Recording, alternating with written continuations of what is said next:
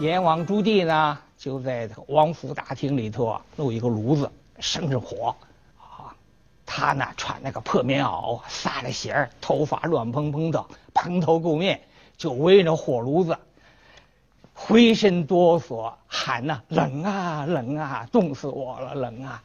朝廷派的官一看呢，这阎王疯了，哪有大夏天弄炉子，穿着棉袄，还喊冷啊，还哆嗦，回去。到南京报告说燕王疯了，不可怕。别的官员有脑子啊，说未必，可能是装的。建文帝说再探，过段时间又派人来了。阎王得到信息了，这时候他没在王府，哎，他就跑到大街上了，穿着破衣烂衫呐，拿了个破酒壶，又喝又吃，一会儿躺地下，满脸都是污泥。朝廷官员一看呢。哪一个堂堂的亲王啊，一点体面都不顾了，在大街上乱跑，疯疯癫癫，光着脚，脸上泥垢，扭头就走，回到南京了。说阎王真的是疯了，一些官员就相信了。但是燕王他冷静一想啊，这事还不行，你装一天疯可以，装两天疯，你不能装十天八十年八年疯啊，还得想招儿。想啊，就想了一招，但是这一招啊，他是不能跟任何人说，天机不能泄露啊。他就找了他爸爸给他派来那个道眼和尚，把他请来了，摆了酒席，又是酒又是茶，请道眼吃饭。朱棣呢，就一面喝酒一面吃菜，道眼呢就一面品茶一面吃饭。正吃得高兴的时候，朱棣说。哎说我呀，出个联句我出上联，你对个下联。他说好啊，我听着。说天寒地冻，水无一点不成冰。道言略加思索，马上就对。说国乱民愁，王不出头，谁做主？字面的意思，朱棣说天寒地冻，天很冷。水没有一点不成冰，啊，冰雪那个冰啊，我们普通写是两点一个水字还有一种写法呢，就是一个水字左上面加一点儿，也是个冰字。水呀，没有这一点就成不了冰，这字面意思。里面的含义呢，冰和军队官兵的兵是谐音的，就有那么一点儿就成冰了，寒的意思，我要举兵。怎么样？这句话不能明说。导演当然明白了。导演回答：“国乱民愁，国家混乱，民众仇怨。王，三横一竖的王，阎王啊，王不出头，王一出头，不就成了主吗？主人的主了吗？王不出头，谁做主？这是字面的意思。里面的含义呢？阎王啊，你一出头，你一举兵。”一发兵，不就成了主了吗？天下共主，不是皇帝了吗？两个人都没说明，但是心里头彼此都合掌沟通了。燕王很高兴，两个在密室商量好了。本来是天机不可泄露的，两个人通过密语、暗语啊来对诗，就做一个思想上、政策上沟通。燕王朱棣和道衍和尚。密谋定了之后，择日举兵。起兵之前要有一个很隆重的仪式啊。阎王很高兴，参加这个起兵的仪式。正高兴的时候，突然呐，乌云翻滚，狂风大作，闪电雷鸣，屋顶的瓦呀被刮的坠到地下碎了。用了当时脸就变色了，很紧张，很惊吓。是不是上天在示警，不让我这样做呀？道眼和尚一看呢，态度非常超然，哈哈大笑：“大吉祥啊，大吉祥啊！龙飞在天，从一风雨；灰瓦坠地，将换黄瓦呀！”什么意思啊？说这个天象是大吉祥啊！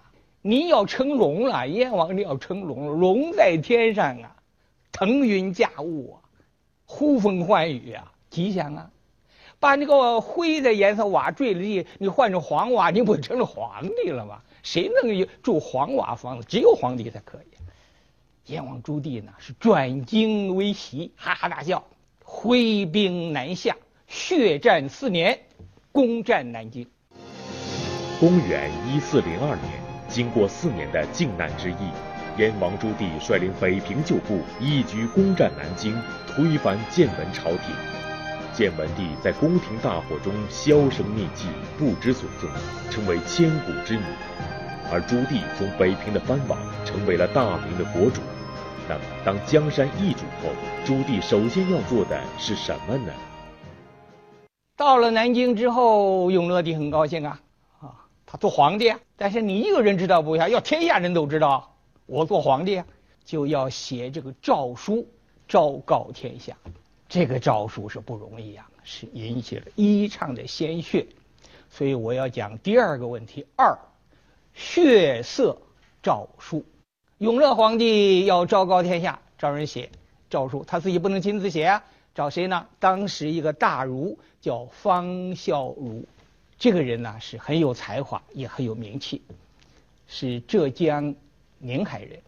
这个燕王起兵临离开北京的时候啊，这个。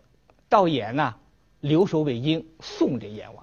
临别的时候啊，说燕王，我有一句嘱托。燕王，你说吧。说你打到南京之后啊，有一个人叫方孝孺，他肯定他不投降。说您呢，千万别杀他。燕王说为什么？说杀了这个人呐，杀了方孝孺，天下读书人的种子绝矣。这话说过了点但是说明啊，方孝孺的确是太重要了。燕王呢就点头就答应了。燕王打到南京之后要写诏书呢，就想起方孝孺，这时呢就把方孝孺不投降已经给抓起来了，抓起就就带到永乐皇帝面前。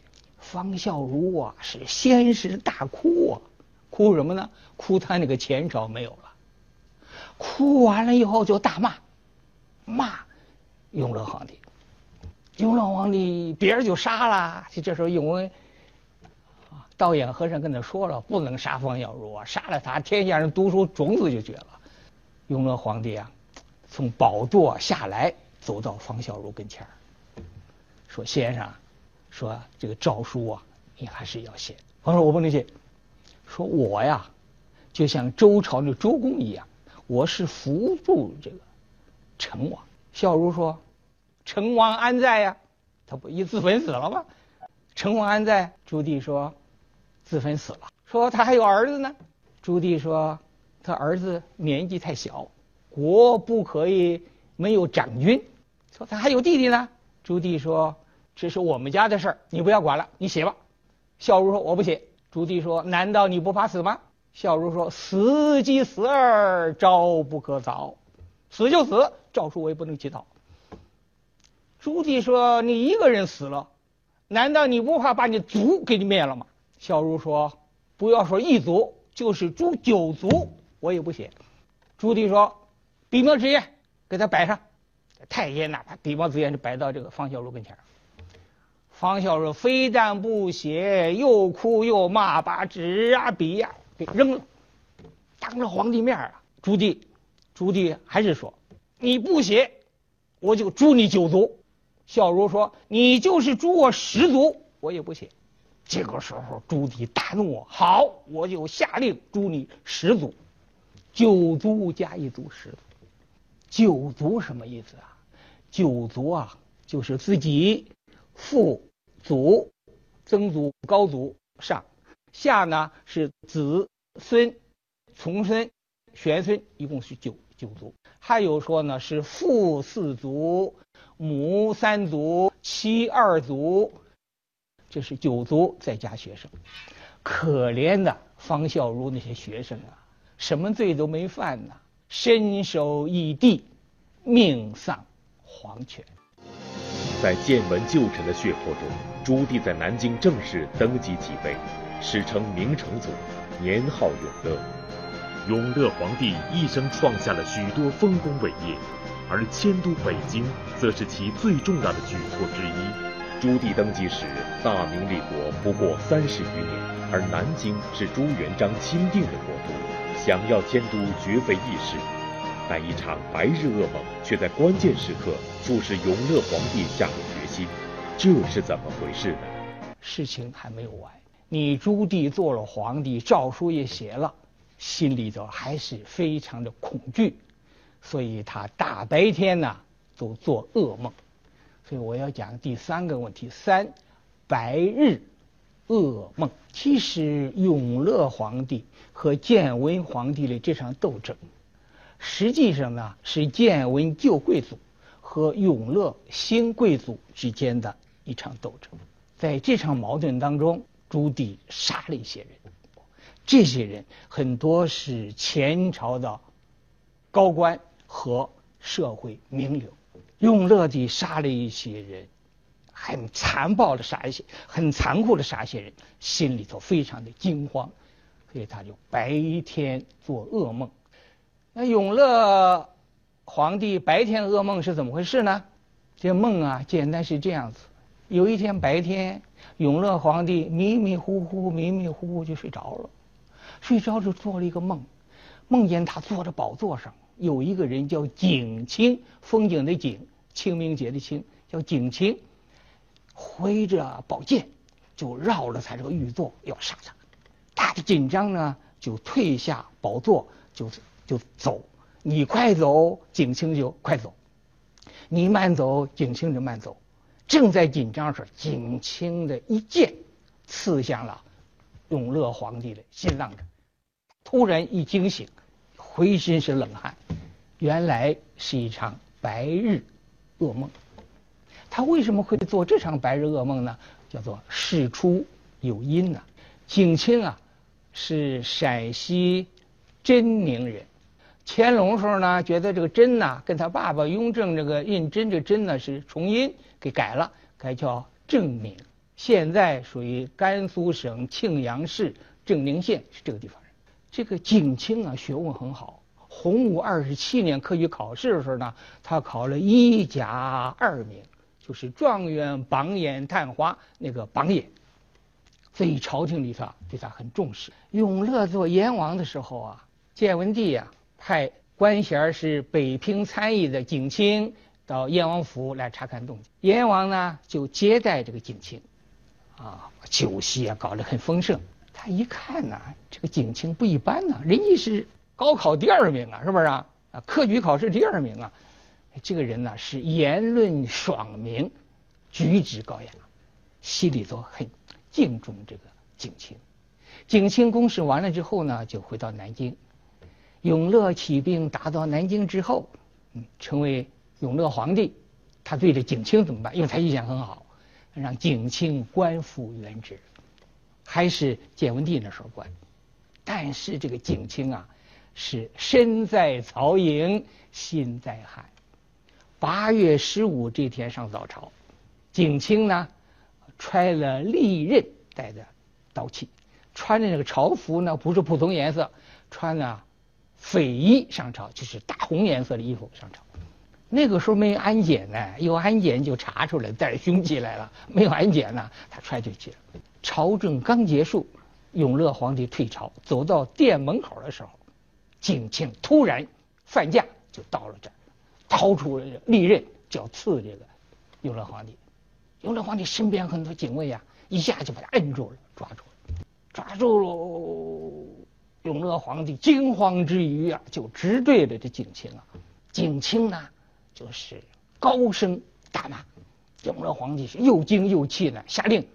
把他牙给残了去，景清一面牙被残掉，一面破口大骂，残掉牙的口里的鲜血喷到永乐皇帝的龙袍上，永乐皇帝大怒，下令把景清剥皮、血上草，戴上枷锁，挂在哪儿呢？挂在长安门，南京长安门。过两天，永乐皇帝车驾到了长安门这儿，很巧啊，系着警情。皮草警情，这个绳索断了，正好掉在永乐这个前头，一掉可能有点弹性吧，一蹦一蹦还蹦了两下，